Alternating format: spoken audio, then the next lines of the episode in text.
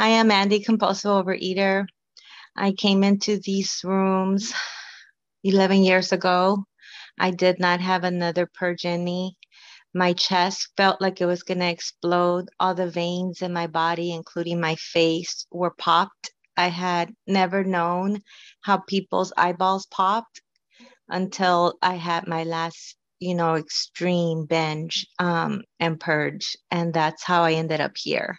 I got into disease as an adult, but I've always been a compulsive overeater. I have always been um, overweight my whole life. And, um, you know, growing up. And there's times where people share their pictures, and I will say, next time I promise I'll have them ready for you guys. There was um, there is a picture of me a year old, and I'm not overweight. So obviously, life happened in the isms of the family disease, and food became my number. Um, I remember crying and stuffing my face because I had to. You know, I was one of those you better eat everything or get you know knocked around, and and I had to.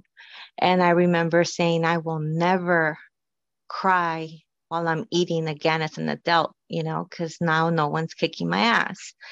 But I, I married into the alcoholism, the family disease, and I did cry a lot while I ate to numb the pain of being unhappy. Fast forward, um, in my early 30s, I went into another program for people who love addicts. And then uh, about six years in, I realized that the revenge diet um, was making me was making my life miserable.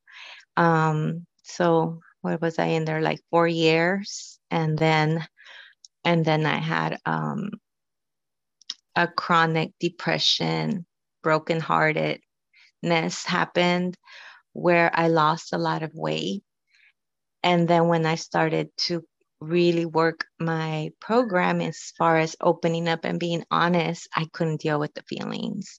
And back came some of the weight. And that's when I got into the binging and purging. I was in there pretty good about two years.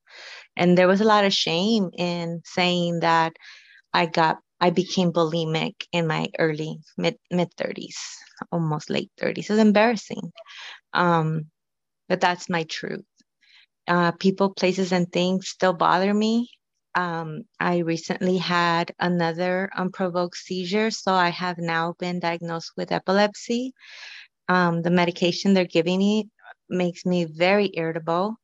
Um, as I heard you say about my seren- serenity, I'm like, God, I hope it comes back because there are moments where I cannot, I cannot do that. Um, I'm literally a newcomer. Thank you for all the reminders. And this is what I do. I wake up. I thank God I'm alive. I thank God I didn't wake up in the hospital because my my seizures are pretty bad. I wake up a few hours later in the hospital, and um, I say, okay, God, what, what what are we gonna do today? You know, and you know, sometimes He's HP, sometimes He's Jesus, sometimes He's God, Sometimes he's, you know, spiritual healer. Sometimes it's a goddess. Sometimes it's a warrior. Sometimes it's a princess. Sometimes it's a queen, you know, um, whatever I needed to be at that moment. And 99.9% of the time, I find them in OA. It's skin. It, it comes through with sharing experience, strength, and hope. Um, I came in at 157, completely sick. So having to not binge and purge um, was hard not to gain the weight, but I gained some weight. So then I went up to almost 200 pounds last year before my f- first seizure. And um, I really couldn't stop eating. I'm a sick puppy and I just couldn't stop eating. I had a kid on the streets. And I want to say you go to recovery and you're fixed. But for me, uh, it's a daily battle. And I couldn't stand not knowing if she was going to be alive or not the next day. I couldn't stand knowing the things that drug addicts do to get what they got to get. It was too painful. And so I went back to the food and, you know, it didn't work. Of course not. And now I'm 200 pounds. I gained 40 pounds in recovery. And um, I had my seizure. And um, we thought it was food poisoning. Doctor wasn't convinced, but they were monitoring me. And a week before my one year anniversary, I got another seizure. So now I'm medicated. And I feel so sick, so out of control, so furious all the time. And I've been I've been good for months, even before the seizure, but I always joke, but it's not really funny. I don't have any resentments. I can't shut the hell up. If you piss me off, I'm gonna tell you you know that's not okay. I don't like that. You know i don't approve. So um you know it's hard. It's really hard because you know i want to i want to rip some people's faces off right now. I want to come out of my skin. Um and and the only thing i have is recovery. So sometimes i can for a minute close my eyes take a breath Where are you? Where are you, Andy? You're hiding in the garage. You took a deep breath. That's good. Sometimes I can't even take a deep breath. I'm so anxious. This medication is driving me nuts. And um and I do say HP, what the F, you know, because um I I had a conversation with HP and it was like, you know, I will never be an Olympian. I will never be a, a, a marathon runner. I I mean, I have limit maybe for the handicap one, but physical limitations, I won't ever be like an Olympian. You know, I won't, I don't think I'm getting older. And with all these different things happening to me, I don't see myself going under the knife for like for luxury today. So I said, you know, one day I'm gonna be able to have a big smile and I'm not gonna have any teeth and I'm just going to be present for whoever the generation that comes and then just be there. Because everybody wants to be heard. And and God you know just don't take my brain you know just don't take my brain. And um and this is happening and I have to believe that there is not a spot that God is not. Because Connie always told me when I couldn't deal with not knowing where my daughter was there is not a spot where God is not. He's either nothing or he's all. And I chose to believe that God is everything and that there is not a spot where he is not. So I put him in the drug dealer's place. I put him in the streets with my daughter. I put him everywhere. And I put him in the heartache of a mother. And um, it's not fun it's not easy. Sometimes I want to blame. Oh, blame is so much fun, you know. If you wouldn't be a drunk, then I wouldn't be crazy. If you wouldn't be an addict, then I wouldn't have gained my weight back. Oh, it would be so much easier. But I know the truth, and the truth is that's not true. The truth is I don't know why I'm here. I don't know why I'm sick. I don't know when I'll get better. I don't even know if I'll get better. All I know is that I have right here, right now. And I feel like a failure a lot. I would love to come here and be a Barbie. And yes, I am the queen. I still believe that I am the queen. you know, like um another bozo on the bus, but mine, I have a crown, you know, I have the accessorize.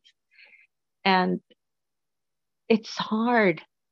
And I was at a retreat a few months ago, and you know, the word that came to me as something that I would want to connect with my higher power with and really meditate on and and let it in because I'm such a smartass is um I'll tell you what the practice was. The practice was there was over 250 or 100 and some character defects and I looked at all of them I'm like, "Oh, I'm good. I'm good. I'm good. I'm good. I'm good."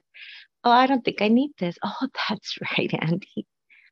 Humility. Humility is what you will have. And so I ask my higher power, help me be humble because I can't do step seven without being humble. So help me be humble. 10 and minutes. then, how much? Uh, that was 10 minutes. You have 10 more minutes. Okay. Yeah. So, so that was my word. And so when this happens, of course, it's like, why, why, why, why? And you know why me of course. And then what what what what what do i need to learn? And it's like how about me maybe nothing? How about i'm just an instrument? How about i'm supposed to just be here sitting here you know bozing around? I don't know.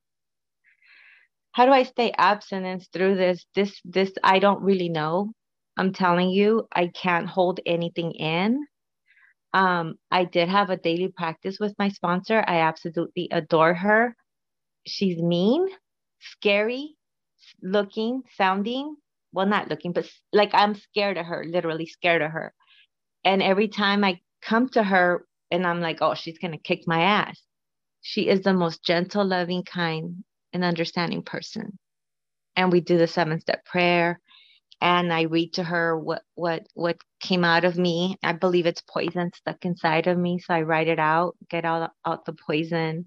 The papers don't lie, you know, and um, I know that this medicine's making me very aggressive, but I wouldn't even know that without recovery. I would have blamed myself or I would have blamed others. But I have a long enough pause to know Today you have tools. You might not be able to get to them. They may not work well, but you could try, Andy. You could try. And and I wrote and I know that I'm not where I used to be because I came into recovery wanting to um, murder my husband and not get caught. And um, the first sentence in my in my writing this morning was, "Thank you, God, for one for wonderful husband." You know, he's the one that has caught me with my seizures. He's the one that took me to the hospital. He's the one that has to put up with the bulk of my lashing out because I'm shaking and there's no one else. And um and I don't like it and I don't want to. And I apologize and I tell him it's going to get better. It's going to get better. And I thank him and I said, "You know, we both were traumatized you had a badass wife. You just saw my hair flying. You knew I was up to no good every day. I traveled the world by myself all the time. He knew I was badass. And then now I I can't even walk on the streets alone. He checks on me every now and then cuz I you know, he's caught me not well. So I'm not even allowed to be on the streets on my own yet. I went from being this crazy, wild woman who took her power back in recovery to to you know to vulnerability to humbleness. I need help. I can't do it alone. And um, it's frustrating. Like there's christmas crap up there and there's a ladder right there and i'm looking at my garage going i want to get on the fucking ladder and get my christmas crap. But i know i can't. I mean i could but i risk hurting me and then that'll affect both of us. So I don't. Just little things like that. That um, without recovery, I would have been a bitch crazy woman. Um, I'm still crazy.